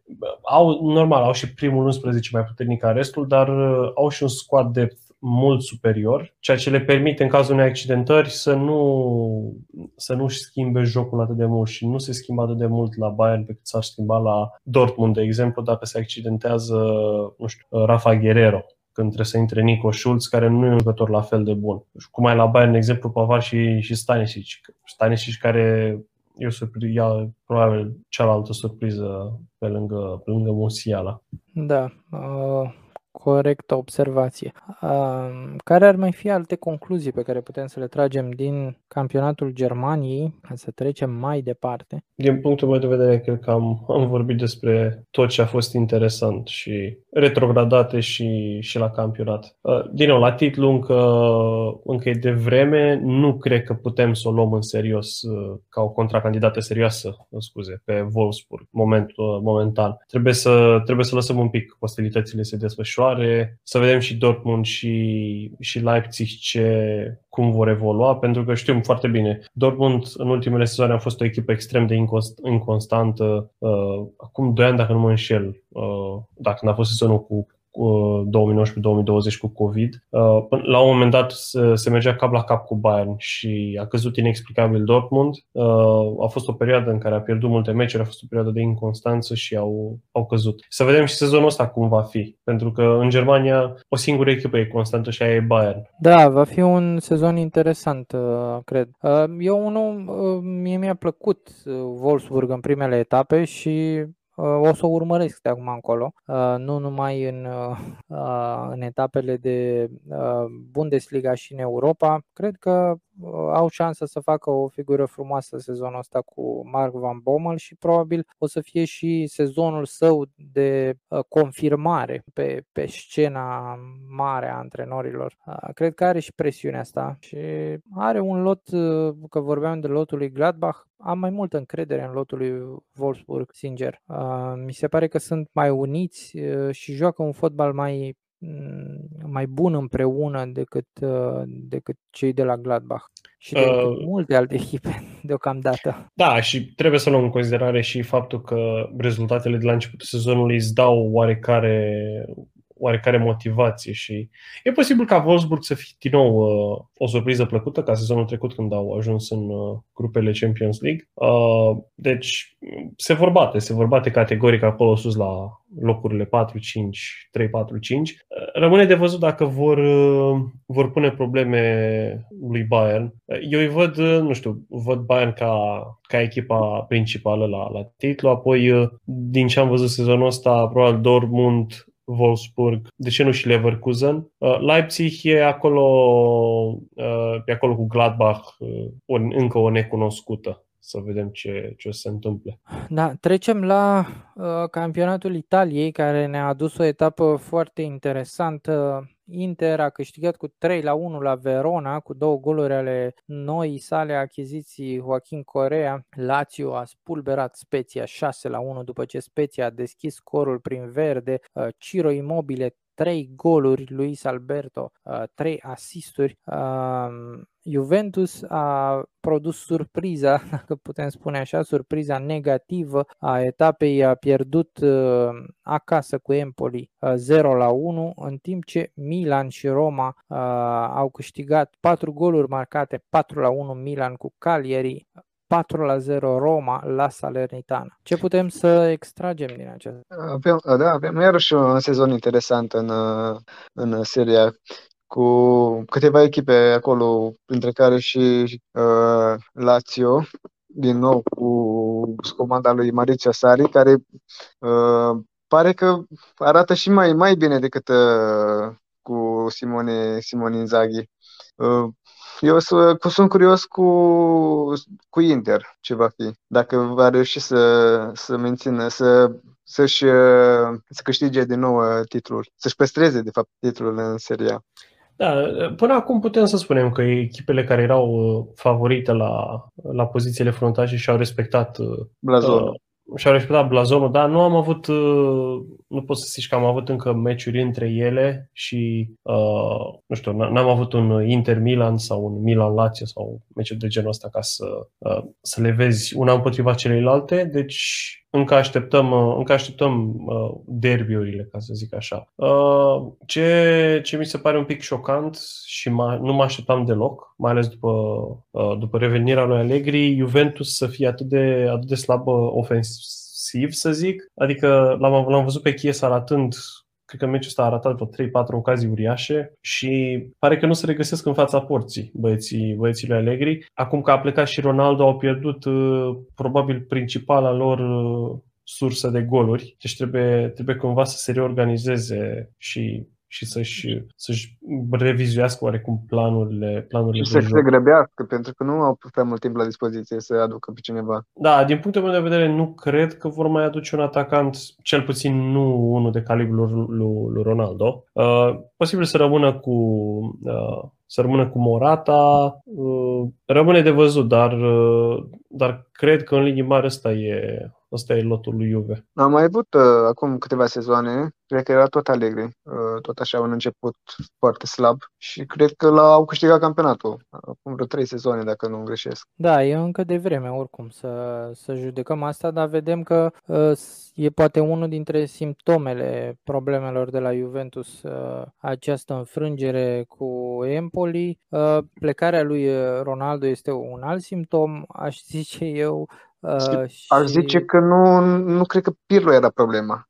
Na, asta nu știu, asta nu pot să, să bag mâna în foc, să spun că uh, era sau nu Pirlo problema. Probabil puteau să facă mai mult de sezonul trecut, chiar și cu lotul pe care îl aveau. E posibil ca Pirlo, dacă rămânea să fi făcut o, o figură mai frumoasă sezonul ăsta decât sezonul trecut. Asta e, e o discuție destul de lungă, dar uh, Juventus cred că ar trebui să-și aducă un atacant uh, și probabil să-și aducă pe cineva care uh, să țină cumva echipa uh, împreună, pentru că echipa în meciul cu Empoli și nu numai în meciul cu Empoli, în general și ceea ce au mai uh, uh, scris ziarele din Italia, uh, nu este chiar unită acum în momentul ăsta sub Allegri și probabil că a fost, e o problemă mai veche, dar uh, se pare că nu mai e o echipă atât de unită cum era acum câțiva ani și, și asta e, e o problemă cu care se va confrunta Max Allegri sezonul ăsta. Cred că și au probleme și cu managementul, adică după perioada Calciopoli, după ce au retrogradat și au revenit în,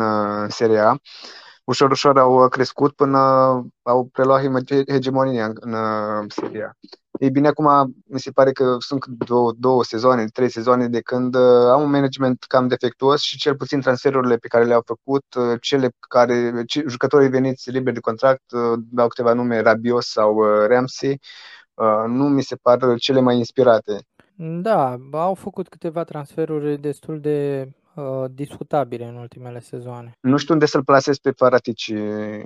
Dacă citisem uh, niște uh, discuții uh, în online, uh, unde diversi fani ai campionatului Serie A spuneau că Paratici a fost o țeapă pentru Juve. Mm, nu știu dacă pot să numesc țeapă și dacă va fi o țeapă pentru Tottenham. Deocamdată nu se poate trage concluzia asta. pentru Tottenham cel puțin. Pentru Juve... Pentru Juve... Mm, uh, da. Uh, oricum, uh, ideea e că nu s-au întărit foarte mult în, acest, uh, în această pauză. Uh, în afară de transferul lui Manuel Locatelli, l-au mai adus doar pe Caio Jorge, un uh, atacant de la Santos din Brazilia și cam atât ar trebui să se mulțumească cu lotul pe care l-au, câțiva jucători veniți după împrumut, Matia Deșilio, uh, portarul Matia Perin. Poate cu plecarea lui Ronaldo o să fie sezonul lui uh, Dybala, pentru că amândoi acolo da. că am călcat picioare. Bine, nu, nu poți să zici că sunt, sunt același tipar de jucători, nu. adică Dybala e, Ronaldo e, e oare acum, să zic, 10 ani, Ronaldo era ce, ce e Dybala acum? Dar uh, amândoi iese în, în evidență prin asta. Da, e ca la, uh, e ca la cum era pe, pe vremuri la Barcelona, când aveai Neymar și Messi și amândoi își călcau, călcau pe picioare și a trebuit să, să plece la un moment dat Neymar ca să, să fie și el numărul unu în, uh, într-o echipă. Și cum, cum era dat de Messi. Da, e posibil. Eu nu m-aș duce chiar atât de departe să, să-l numesc pe Dybala ca urmașul lui Ronaldo la Juventus. E, nici Ronaldo n-a avut o carieră extraordinară în ăștia trei ani, dar nu știu dacă Dybala este atât. Cred că sunt câțiva jucători de atac în seria mai bun decât Dybala, din punctul meu de vedere. Cred că Juve uh, ar fi încercat să-l aducă pe Duvan Zapata în, uh, în perioada asta. Și nu știu dacă chiar îl doresc sau a fost doar un nivel de zbor, în condițiile în care deja știa că pleacă Ronaldo la, în Anglia. Încă nu se știa de United. Era atunci la început cu City în discuții. Ar fi un transfer foarte bun. Da, cred că au nevoie de tipul ăla de atacant. Ce mi se e pare foarte, foarte... E foarte greu să stai doar în, doar în Morata, atâtea jocuri și Champions League. Yeah, și Morata e un atacant bun, e un atacant de, nu zice de top, dar e un atacant decent. Dar nu e un atacant de, de Juve. Nu e un atacant cu care să, cu care să atași fazele superioare în, în Champions League sau cu care să te bas la campionat în, în orice ligă de top. Adică el ar fi bun, nu știu, la o echipă uh, la o echipă de gen Roma, eu l-aș vedea la o echipă gen Roma sau Lazio. Sau la, la Juve, dar ca backup, nu ca da, da. principalul om de gol. Pe da, care e, vrei. poziția lui ca backup pentru Ronaldo era poziția firească. Și acum, bine, pentru el probabil e și, o, și un boost de moral că vrea să, vrea să arate ce poate. Dar momentan încă nu e. Bine, nici măcar nu a fost titular meciul, meciul trecut. A intrat uh, ca rezervă. Ce vreau să atrag atenția, Atalanta pare un pic de pare un pic surpriza neplăc, o altă surpriză neplăcută uh, și un, o evoluție atipică a Atalantei, adică e rar să vezi Atalanta un meci al Atalantei terminându-se 0-0 de obicei uh, ei aveau o medie de 2-3 goluri pe meci. Nu stau chiar da. atât de, de rău. 4 da, puncte da, după două etape. Au avut, uh, au avut multe ocazii cu Bolonia. Am urmărit uh, interviul lui Gasperini de la finalul meciului și spre surprinderea mea era foarte pozitiv și uh, chiar și-a lăudat jucătorii. Bolonia, în schimb, cred că s-a apărat foarte bine. Cred că a fost, a fost de fapt, un meci destul de, de ciudat din punctul ăsta de vedere. Dar da, 0-0. Când, vii ca echipă, când vii ca echipă mică pe terenul unei echipe care care, cu pretenții care se bate la locurile de Champions League, întotdeauna vii să, uh, vii să te apri și vii să scoți cât uh, maximul posibil. Adică nu cred că cei de la Bologna se gândeau mergem pe, pe stadionul Atalantei și mergem la victorie. Mai ales că Atalanta, acum cu fanii în tribune, Atalanta are și o, o, o atmosferă destul de intimidantă acolo. Uh, știm că fanii lor sunt, uh, sunt foarte, foarte fanatici. Da, e, e destul de greu de jucat la Bergamo. Dar, mă rog, Bolonia lui Mihailovic mie mi se pare o echipă decentă care are destul de multe uh, argumente să rămână pe o poziție bună sau pe o poziție de mijlocul clasamentului. Uh, unul dintre motive este doar Marco Arnautovic. În rest, uh, dar nici lotul nu e, nu e slab. E un lot uh, decent pentru Uh, sezonul ăsta de Serie A. Cred că uh, pot să rămână în prima jumătate fără mari probleme. Da, să vedem ce se mai întâmplă și pe uh, în restul perioadei de mercat. Dacă nu mă înșel uh, și în Italia marți, de fapt chiar mâine seară, e, e deadline-ul pentru, uh, pentru transferuri. Da, și că tot ai menționat asta, trebuie să spunem că vom avea un episod special legat de transferuri, care vom discuta toate marile transferuri din uh, campionatele din Europa. Vom vedea cât o să dureze și cum o să reușim să le luăm uh, pe toate cele importante, că a fost o fereastră de transferuri cum n-am mai văzut de mult timp. Da, de exemplu, de la podcastul trecut în seria s-a schimbat, uh, s-a schimbat plecarea, s-a schimbat cu plecarea lui Ronaldo, uh, care probabil era cel mai uh, jucătorul cu cel mai mare, nu, nu știu, cel mai mare lipici la fan, ca să zic așa. Adică mulți se uitau la seria numai ca să-l vadă pe Ronaldo la Juventus, numai ca, să, ca să-l urmărească pe Ronaldo și acum că a plecat Ronaldo, seria pentru mulți, uh, bine, nu pentru fanii adevărați ai fotbalului, pentru fanii lui Ronaldo și a pierdut oarecum din, uh, uh, din interes din uh, spectaculozitate, ca să zic așa, și uh, e, e, păcat pentru, e păcat pentru ei, dar uh, o să discutăm, o să discutăm transferul. O, a fost o, o saga extraordinară ce s-a întâmplat în, uh, în ziua respectivă când Ronaldo părea la City și apoi uh, apoi uh, a plecat de la Torino către, către Manchester, dar către partea roșie. Și în serie da. avem așa ca un mini Big Six din, din Premier League cu cele șase Lazio, Inter, Roma, Milan, Napoli și, și Juve. Um, voi cum vedeți, uh, cum le vedeți în, uh, nu știu, pe Napoli, de exemplu? Mi se pare că sunt un pic mai în regres, nu sunt nu, nu la același nivel, adică toate celelalte ori și-au păstrat, uh, ori au uh, da, și-au mai adus jucători sau au avut timp, uh, nu te-am auzit. Eu aș adăuga și Atalanta aici, aș face un Big Seven. Seven, corect. Atalanta e să zicem un fel de, un fel de Leicester acolo, un, un Dark Horse care încearcă să... Pe lângă, care a reușit. Da, bine, nici Napoli, da, dacă ne uităm pe lângă celelalte cinci echipe, nici Napoli nu e, nu e o echipă cu pedigree, cum e, de exemplu, Roma sau Lazio, echipe care întotdeauna au fost uh, întotdeauna au fost acolo sus. Uh, Atalanta și uh, Napoli e ceva mai vechi acolo, acolo sus, dar Atalanta clar e un newcomer, adică sunt câteva sezoane în care ei, uh, în care ei au evoluat la nivel de Champions League. Și încă e o minune ce se întâmplă acolo, nu mă, nu mă înțelegeți greșit, e ceva extraordinar. Da, în condițiile în care, dacă ar fi să comparăm lotul Atalantei cu cel al lui Napoli sau cel al Romei sau al lui Lazio, nu cred că e mult, nu cred că e o mare diferență. Cred că sunt totuși apropiate. Da, și cu bani, uh, nu zice cu mult mai puțini bani, dar uh, bugetul e, e inferior celorlalte și clar inferior și lui Juventus. La Juventus e un pic uh, ciudată situația că ei sunt și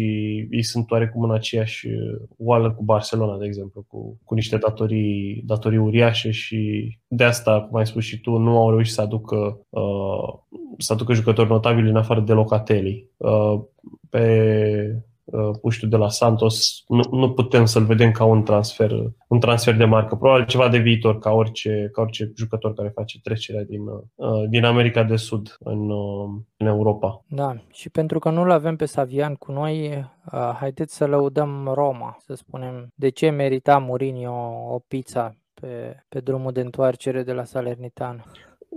Practic, nu știu, parcă Roma nu e o echipă al lui Mourinho. Bine, a și jucat cu o nouă promovat, adică uh, dacă n-ar fi câștigat meciul ăsta, nu știu, nu știu dacă ar mai fi, dacă i-ar mai fi pri pizza aia pe, pe tren. Uh, Probabil n-ar, nici n-ar fi mâncat.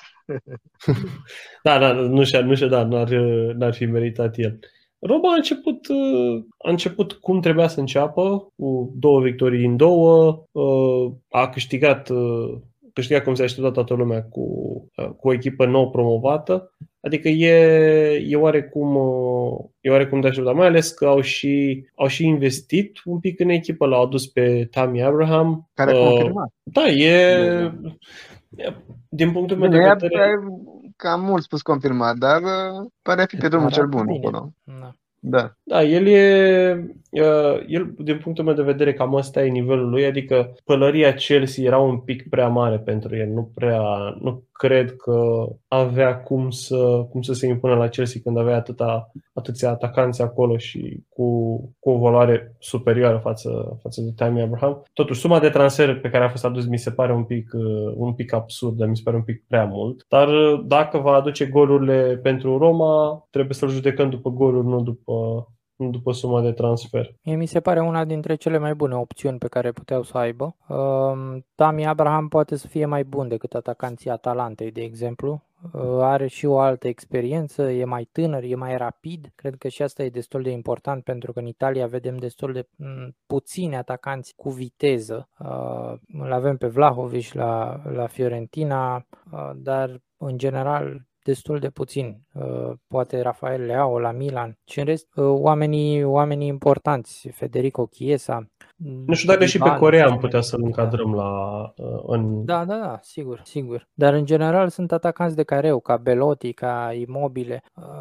Tami Abraham aduce ceva în plus față de ei și poate ceva ce îi place lui Mourinho. Da, da până la urmă el îl știe din Premier League, adică e, e oarecum mă gândesc că el când l-a transferat pe, l-a, și l-a dorit pe uh, Tammy Abraham, l-a dorit ca o oarecare certitudine la nivel, uh, la nivel înalt și, și un jucător care poate, poate să aibă un impact imediat, cum am văzut uh, a și avut. Da, ce e important pentru el și pare că e pe drumul cel bun este să-i facă pe jucători să, uh, să joace așa cum ar trebui să joace. Uh, Pellegrini și Vertu am văzut că au marcat în etapa asta, Vertu a marcat și în etapa anterioară. Uh, Mihtarian îl au pe Zaniolo care ar trebui să Uh, să revină în forță. Cred că asta, uh, asta e cheia pentru Mourinho. Dacă reușește să-i facă pe jucătorii ăștia care sunt uh, mijlocași și mijlocași ofensivi să joace la adevărata lor valoare, poate să, să termine în primele patru în Italia sezonul ăsta. Și va Cred... fi greu, da. Cred că poate. Credeți că are cum să, să, să aibă Roma șanse la, la titlu? credeți că se poate lupta cu șanse reale?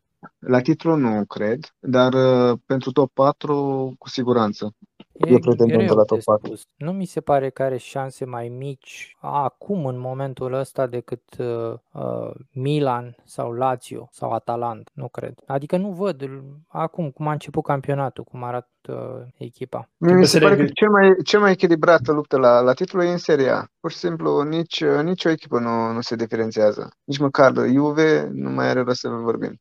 Da, e, e interesant. În afară de Juve și, hai să zicem, și Atalanta, toate echipele și-au uh, au început perfect. 6 puncte din 6, la fel și Milan și, uh, și Inter. Inter care câștigă oarecum, uh, ca, ca și Milan, uh, destul de ușor pe terenul Veronei uh, cu 3 la 1. Uh, în a, să, vedem, să vedem Juventus, cum, cum ați spus și voi, uh, ultima oară când sau nu știu dacă ultima oară, dar uh, uh, când a câștigat Juventus că unul din titluri cu Allegri, Juventus începe să destul de slab. Și posibil să fie și o chestie de, de reacomodare oarecum a lui Allegri, pentru că s-au schimbat destule. Adică uh, el când a plecat venea Ronaldo, uh, acum Ronaldo a plecat, uh, e oarecum uh, o perioadă ciudată pentru Juventus, o perioadă de regăsire, o perioadă în care financiar nu stau extraordinar și nu își permit să, să și facă nici niște același material uh, nu mai are la dispoziție ca în anii trecuți. Uh. Da, e un pic, uh, un pic mai subțirel lotul da. Juventus și l-am văzut și în, și în echipa asta când a jucat și cu Alexandru, și cu Danilo, și cu Quadrado. Practic a jucat cu trei cu trei fundași da, laterali, da, cumva. Da. Oarecum o improvizație. Surpriza plăcută mi se pare până acum Udineze. Da, Udineze care a trebuit să se adapteze după schimbările din lot. Totuși... A plecat de Paul la la Atletico. Da, e, da. cum am spus știu, e o, o echipă interesantă, o surpriză plăcută. Poate cu șanse la, la locurile de Europa, să vedem dacă va reuși să, să spargă acel top 7 pe care îl vedeam noi, uh, pe care îl vedeam la început. Uh, Sassuolo începe o altă echipă, echipa de pe locul 8, practic uh, chiar sub, sub acel Big 7, dacă îmi permiteți. Încep și ei destul de bine, cu 4 puncte după 6 etape. Un meci neconvingător cu Sampdoria, adică e, din nou, astea sunt meciuri, nu spun pe care ar trebui să le câștigi, dar dacă vrei să, să ai pretenții să, să spargi să spargi acel top 7, trebuie să, să câștigi meciurile de genul ăsta. Pozitiv pentru ei că n-au primit gol și pozitiv și uh, da, dacă putem să uh, vedem un 0-0 ca un rezultat pozitiv pentru o echipă cu pretenții. Da, s-ar putea să fie ceva surprize și dintre echipele pe care nu le menționăm noi în top 7. Uh, Fiorentina ar putea fi surpriză. Fiorentina care are un atac excelent. Uh, Nicolas Gonzalez adus uh, din Germania, de la Stuttgart și Dusan Vlahovic, care e unul dintre și cei mai tineri atacanți. Și Caihon. Bine, da. Caihon care nu mai e la același nivel. Da, oricum o echipă care, uh, care îi place să tace. Din astea două etape din Serie A putem să vedem Fiorentina ca una dintre echipele care își creează cel mai ușor ocazii. Eu așa aș vedea Plus că mai au câțiva jucători pe care nu i-au utilizat încă. Odriozola a venit împrumut de la Real Madrid, Lucas Torreira de la Arsenal. Deci au un lot destul de, de interesant. Vreau să aduc o completare la, la meciul lui Sassuolo. Dacă putem să privim un alt punct pozitiv pentru noi ca români este faptul că Chiriche are meciuri în picioare și, și e și oarecum în, în priză pentru, pentru meciurile echipei naționale. Știm cu toții cât de, cât de mult a, a stat el accidentat și cum l-au, l-au bântuit accidentările și, și pe noi, pe, și pentru Naționala România a fost, a fost destul, de, destul de greu să, să trebuiască să titularizezi un, să titularizezi capitanul fără meciuri în picioare. Dar uh, de asta, de asta să ziceam, un 0-0 e, e bun din perspectiva, din perspectiva defensivă. Da, și pare că se descurcă, adică mie nu mi se pare uh, de lepădat, cum se zice, uh, un jucător ca uh, cum e și pentru că uh, el e destul de stabil acolo și se înțelege foarte bine cu uh, apărarea lui Sassuolo în general și, uh, mă rog, e genul de jucător care uh, poate să facă carieră pe termen lung în, uh, la o echipă din Serie A. Eu așa-l văd, cel puțin uh, de un an, doi încoace, de când uh, reușește să se impună și să rămână acolo. Dincolo, în partea cealaltă, vedem Veneția care pare condamnată la, la retrogradare. Cred că și Salernitana cam aceeași uh, situație. Da, poate forma slabă a Veneției o să, o să scadă un pic prețurile la acele tricouri foarte mișto. Trebuie, le, le tot urmăresc și e, da, au jucat în ele în meciul cu Udineze. Da, sunt uh, echipamentul de deplasare, dacă nu mă înșel. Da, da, da, cel negru. Da, da, da. da. da. E interesant să vezi o echipă ca Veneția dintr-un oraș care nu e cunoscut pentru fotbal, e numai pentru zonele, pentru turism, să, să-i, vezi, să-i vezi în seria și să, sunt două etape, să vedem dacă, să vedem dacă vor retrograda. Eu sper să, sper să fie totuși o luptă, adică măcar dacă ei să retrogradeze, să retrogradeze cu da, cu o luptă și cu... Frumos. Da, da, da, da, să pice frumos. Da. Uh, cam astea ar fi uh, discuțiile despre campionatul italian. Un campionat interesant, uh, unul din cele mai interesante din Europa, aș zice, sezonul ăsta. Trecem mai departe și mergem în peninsula iberică. În Spania a fost etapa a treia a fost o etapă cu câteva meciuri interesante. Real Madrid și Barcelona au câștigat la un gol diferență. Real Madrid la Real Betis 1 la 0 cu un gol marcat de Dani Carvajal din pasa lui Karim Benzema. Barcelona 2 la 1 acasă cu Hetafe. N-au avut mari probleme catalanii. Nu știu dacă ați văzut autogolul uh, de la pe banda metropolitană de la Atletico cu Villarreal. Da, cred că nu. Nu e cineva care să nu fi văzut. ultimul minut. A fost incredibil. Da. Mulți îl comparau cu, cu autogolul lui Bănel, dar mie mi se pare mult mai spectaculos. Bine, poziție cam, și, cam și minutul la 95. Da, da, a fost incredibil. Uh, mie mi-a lăsat un, uh, un gust amar așa pentru că Uh, spre finalul meciului mi-aș fi dorit să ia Villarreal cele trei puncte. Da, poate că nici n-ar fi... Nu vreau nici să fiu rău cu Atletico, pentru că e o echipă care mi-e dragă, dar uh, poate că n-ar fi meritat să, să scoată punctul din meciul ăsta. Ar fi fost, uh, ar fi fost bun în duș rece și să, să, vadă, să vadă greșelile. Oricum, mă, mă îndoiesc că Diego Simeone e, e mulțumit de prestații și chiar și de rezultat, pentru că dacă vrei să câștigi campionate, trebuie să, măcar acasă, să câștigi meciurile cu echipe gen Villarreal. Diego uh, Simeone ce... era genul de antrenor care utiliza chiar și trei uh, mijlocași centrale. Acum nu, nu prea mai are pe cine, în afară de Coche, adică au jucat cu au jucat un 3-4-1-2 uh, cu Coche în fața apărării și Lemar cu Iorente Inter. Cred că ar putea să joace bine. Marcos Iorente, el a început ca mijlocaș central, a jucat și atacant, a jucat a și fundaș stânga. Da. da, adică ei dacă au nevoie de, de mijlocaș central în plus, poate să-l, poate să readucă pe, pe Iorente. După aia rămâne descoperit flancul drept. E, e cu duș cu întors. Uh, treaba asta. Da, acum îl au pe Rodrigo de Paul, pe care poate, să, poate să-l joace mai mult la mijlocul terenului. Îl mai au pe Condogbia. Condogbia, care e mai defensiv. Mai da. defensiv. Tocmai din, din prisma să spuneam că am nevoie de, de un mijlocaș mai cu valențe defensive. Dar tocmai puțin acum, e... Atletico pare că a făcut cele mai bune transferuri dintre echipele din uh, Spania. Vedeți că au probleme la lot? Acolo da, singurul deficit pe care îl văd în, uh, în echipa lor. Oricum, Atletico, din punctul meu de vedere, în cazul în care Real Madrid nu reușește să-l transfere pe Mbappé, mi se pare echipa cu cel mai echilibrat lot. Practic, de departe, cel mai uh, și au uh, comparând, comparând atacurile, să zicem că toate cele trei sunt asemănătoare, dar uh, Real Madrid, uh, Real Madrid e foarte subțire în apărare. Uh, Barcelona cu plecarea lui Messi și-a pierdut principala principala gură de, de, de foc pentru, de pentru foc. goluri, pentru, da, uh, pentru creație. Messi nu era numai golgheter, Messi îți și, îți și crea goluri. Asta, era și un creator, da. Da, și acum trebuie Griezmann și, și Braithwaite să, să preia greul. Eu glumesc un pic cu Braithwaite, adică nu, nu mi se pare că cu un jucător de genul ăsta ar trebui să, să fie la o echipă cu pretențiile Barcelonei. E un jucător decent, dar nu e un jucător nici pe departe de, de Barcelona. Și am văzut, uh, am văzut chinuindu-se cu uh, chinuindu-se în meciul cu, cu Hetafe. Ca și de altfel, uh, meci câștiga greu la, la Real Betis. Uh, bine, ambele echipe, și Hetafe și uh, Real Betis, sunt echipe bune, nu, nu, trebuie, da, nu trebuie subestimate. Pellegrini. Cred că rolul, rolul ăla de înlocuitor al lui Messi revine lui uh, Memphis Depay.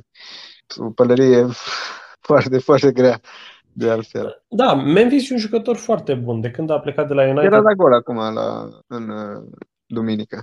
Da, el pare că și-a revitalizat cariera de când a plecat de la United. La Lyon a fost, uh, a jucat foarte bine, a jucat excelent și asta i-a și adus uh, transferul la Barcelona. Ce mă uitam acum și mi se pare surpriza, sur, surpriza sezonului până acum, Valencia, care continuă să-și piardă jucătorii. Uh, au antrenor, Bordalas, care a făcut uh, o treabă senzațională la Hetafe. Da, practic ei uh, în momentul ăsta nu mai e, nu mai e echipa aia care avea, aducea jucători pe bani mai mulți și își permitea să plătească salarii. Dar nu aveau e... antrenor, uh, Costi. Nu avut da, antrenor. e, cred că e cam, e, e cam Bundesliga. Îți trebuie, îți trebuie omul care să-i, uh, care să-i lege. Uh, de câte am înțeles, uh, Valencia sunt aproape să piardă, uh, au un atacant corean de 20 de ani foarte bun. Uh, da, care a plecat uh, liber de contract. Da, dacă nu mă înșel, a semnat cu Mallorca. Lee Kangin. Camille Lee, dacă nu mă înșel, da. Da, știu că au fost, uh, au fost câteva echipe, printre care și Burnley, echipe de Premier League interesate de el. Era, ieri se, se vorbea că patronul nostru vrea să se ducă la, la Valencia să încerce să deturneze transferul, dar deja, practic, el era în drum spre Mallorca și era în drum de să fie prezentat.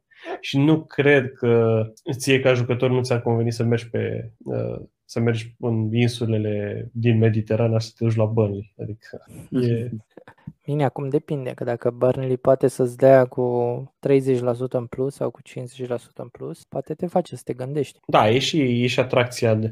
Bine, tu ca jucător când, când ai crescut la, într-un campionat, parcă te gândești de două ori înainte să schimbi, uh, uh să schimbi uh, practic mediu. Și campionatul spaniol nu e la fel, nici pe departe, la fel de fizic și la fel de solicitant cum e, cum e campionatul englez. În campionatul Spaniei e mai, uh, un pic mai, uh, uh, ești un pic mai liber, un pic mai... Mi se pare că uh, la Liga e mai uh, un campionat propice pentru tineri și de asta și, și Lia a explodat da, la Valencia. Și... Dar pe de altă parte cred că există și riscul să te pierzi mai ușor în, uh, într-o echipă care astăzi se luptă pentru Europa League în Spania și probabil la anul nu se mai luptă. Da, de, întotdeauna trebuie să cauți să prinzi un transfer la echipele din top 3. Poate și puteam putea să punem și Sevilla, Sevilla acolo. Da, Sevilla care are un parcurs un parcurs interesant. A făcut 1-1 cu el. Și... Uh, locurile top 5 în, în La Liga. Deja după da. trei etape. Cu Real Valencia, Sevilla, Barcelona și Atletico. Da, uh, chiar de ziua lui Julen Lopetegui au uh, pierdut două puncte la el și Eu n-aș exclude nici uh, Sociedad din, uh, din treaba asta. Adică au, mie îmi place foarte mult de Oyarzabal de la, de la Euro de anul ăsta mea. Bine, îl știam de sezonul trecut, dar parcă nu știam atât de bun. Și la, la Euro parcă parcă a arătat, uh, a arătat foarte, foarte bine. Uh, nu știu cum încă e la, la Sociedad. Uite, mi se pare un jucător pe care Barcelona ar trebui să încerce să-l ia. Problema e că Barcelona nu are bani să, să cumpere jucători. Uh, și, nu știu, îi văd, îi văd încă pe Sociedad ca Dark Horse, au șase puncte din, uh, din trei meciuri. Uh, da, uite, un lucru interesant, nicio echipă nu, nu are punctaj maxim după trei meciuri. Sunt uh, cinci, nu, șase echipe cu șapte puncte, apoi Sociedad care cu șase. și nou promovată Mallorca. Da, interesant, Mallorca se... Uh, se menține. Se... Da, oricum, mie mi se pare destul de greu uh, de zis acum. Sociedad are 6 puncte, dar și echipele care au 5, Atletic Bilbao, n-aș scoate da, din Poate să vină Villarreal de spate, da. care au, până acum au doar 3 rezultate de egalitate, 3 puncte. Da, da, probabil că Spania e oarecum, e, în momentul ăsta e la fel de imprevizibilă ca, uh, ca Italia, să zicem, păstrând un pic proporțiile, pentru că în, uh, în Spania nu ai 6-7 echipe cum ai, uh, cum ai în Italia, le ai numai pe cele 3 și apoi ai încă vreo două, trei echipe care vor, vor pune probleme. Eu sunt foarte, sunt foarte curios Sevilla cum se va descurca dacă va reuși ca sezonul trecut până în ultimele etape să, să pună probleme granzilor. Da, va fi foarte interesant. Cred că în următoarele etape ne vom da seama de asta și ne vom da seama și de cât de mult pot Real și Barcelona să mențină lupta asta strânsă și să rămână acolo sus cu loturile pe care le au. Și nu pot să nu punctez uh, faptul că la Mel are două goluri pe, pentru, pentru Sevilla mai multe decât a dat la Spurs într-un sezon.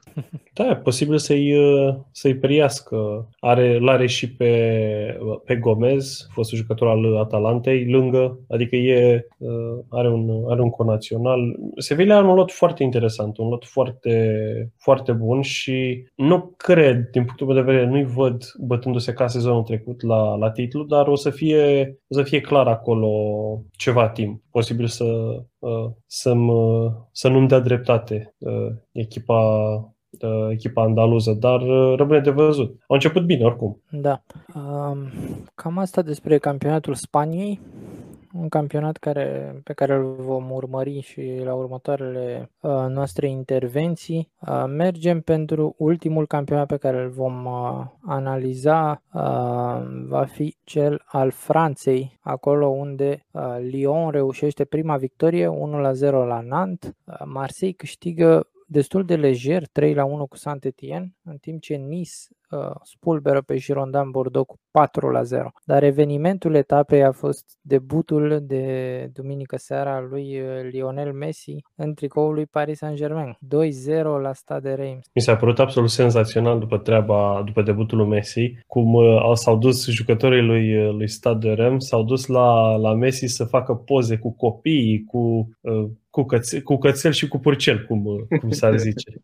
Mi, mi s-a părut un pic ciudat, adică tu, tu l-ai adversar și după, nu știu, e, glum, vedeam pe Twitter o chestie că, ok, e respect în, e respect, e frumos să ai respect, dar cred că dacă Messi ar fi fost la City și City ar fi jucat la Burnley, probabil că Dave din Burnley nu l-ar fi, nu l-ar fi aplaudat pe Messi, probabil ar fi tras o înjurătură sau ceva de genul, adică de, e un, e un pic ciudat, să-i arăți, să-i arăți, uh, să arăți respectul ăsta. Până la urmă ești adversar și vrei să, vrei să câștigi meciul. Asta e, e de apreciat. E de, e de apreciat că, până la urmă, e unul din cei mai buni jucători din istoria fotbalului și nu pot să nu-l, uh, să nu-l aplauzi, dar uh, E... Parcă, parcă nu se potrivește tricoul uh, Parisului. Da, e, e o situație, știi cum mi-a, uh, mi-aduceam aminte când a jucat, uh, când a plecat Lampard de la Chelsea la, la City. La City. Era atât de nenatural, era total, uh, nu știu, era total ne la locul lui. Și nu Bine. era cu mult diferit, era doar o altă nuanță de, de, de albastru.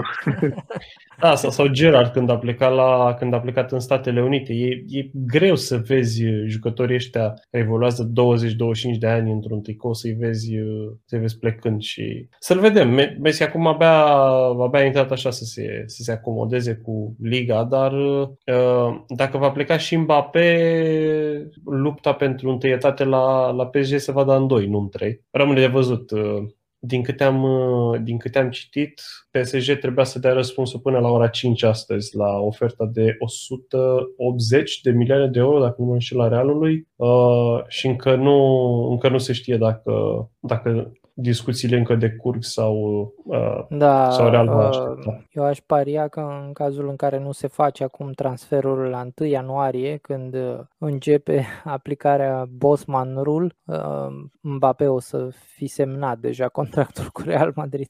E un pic ciudată, un pic ciudată treaba asta, pentru că tu ca jucător riști să, riști să fii lăsat pe bară de antrenor care se gândește, băi, asta nu mai, nu, e cu gândul la altceva, e cu gândul la viitoarea echipă. Bine, da, uh, aici da, vorbim de Mbappé, la, care e da. jucător decisiv. Și, și pleci de la ideea că, ok, Real Madrid, n-ați plătit 150 de milioane sezonul ăsta pe mine sau 180 de milioane cât ar fi trebuit, așa că poate puteți să mai îndați și mie acolo încă 20 în plus. A, clar, fie ca și cu ca și cu Messi și Ronaldo o să fie o să fie o sumă consistentă la semnătură. Și Ronaldo, Ronaldo a fost transferat pe vreo 20 de milioane de, de euro. Adică e suma asta de transfer o să ți-o aducă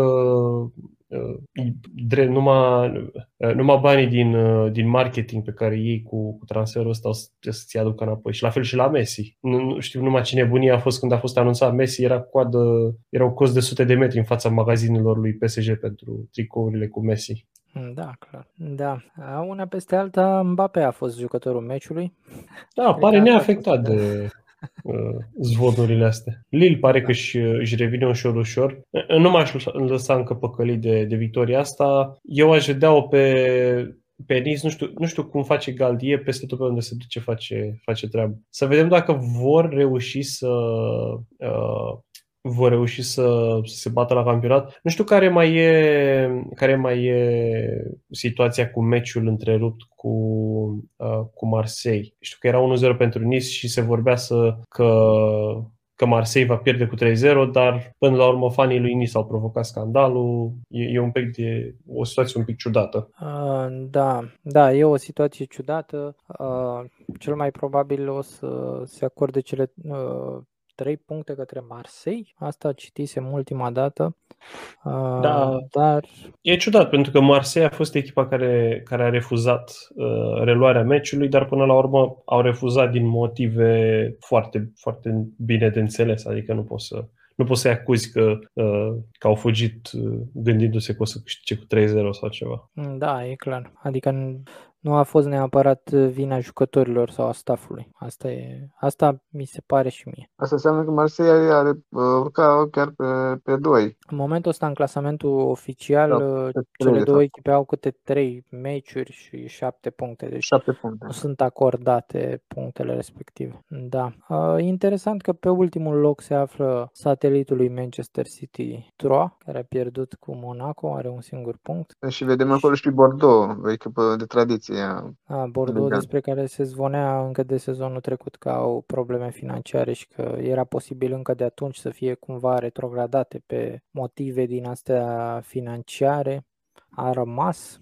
Da, Bordeaux care acum 10, da. 10-12 ani era, era o prezență constantă în grupele Champions League și au... Au, au, au jucat sferturi sau, nu mai știu, a fost un sfert cu Lyon în 2009, dacă nu greșesc. 2009, da, da 2009, da. Uh, știu că chiar în sezonul ăla, cred că a fost, uh, a fost în grupă cu CFR, când a câștigat atunci Dar nu știu CFR dacă la, nu au, au câștigat campionatul cu un sezon înainte. 2008, cred că ei au câștigat campionatul. Da, uh, e posibil să fi fost prima echipă care a câștigat campionatul după perioada de, de dominare Lyon, da. a lui Lyon, exact. da, cu, uh, cu Juninho și cu echipa aia extraordinară a lor. Care că se pe Real de fiecare dată. Eu ne da.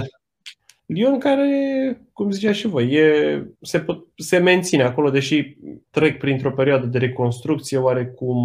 Uh, bine, au, uh, de la Lyon tocmai a plecat uh, ieri, a fost anunțat Maxwell Cornell la Burnley. Ei și-au adus, uh, și-au adus backup-ul de fundaș stânga pe Emerson, uh, Emerson Palmeri, uh, dar nu Adică l-ai pierdut pe, pe Memphis Depay, care era probabil cel mai bun jucător pe care, pe care l-aveai. Nu, nu e ușor de suplinit uh, absența aia. Dar uh, până la urmă le merge și așa momentan. Da. Și Monaco au început destul de, de slab. Plus eliminarea din, uh, din Champions League.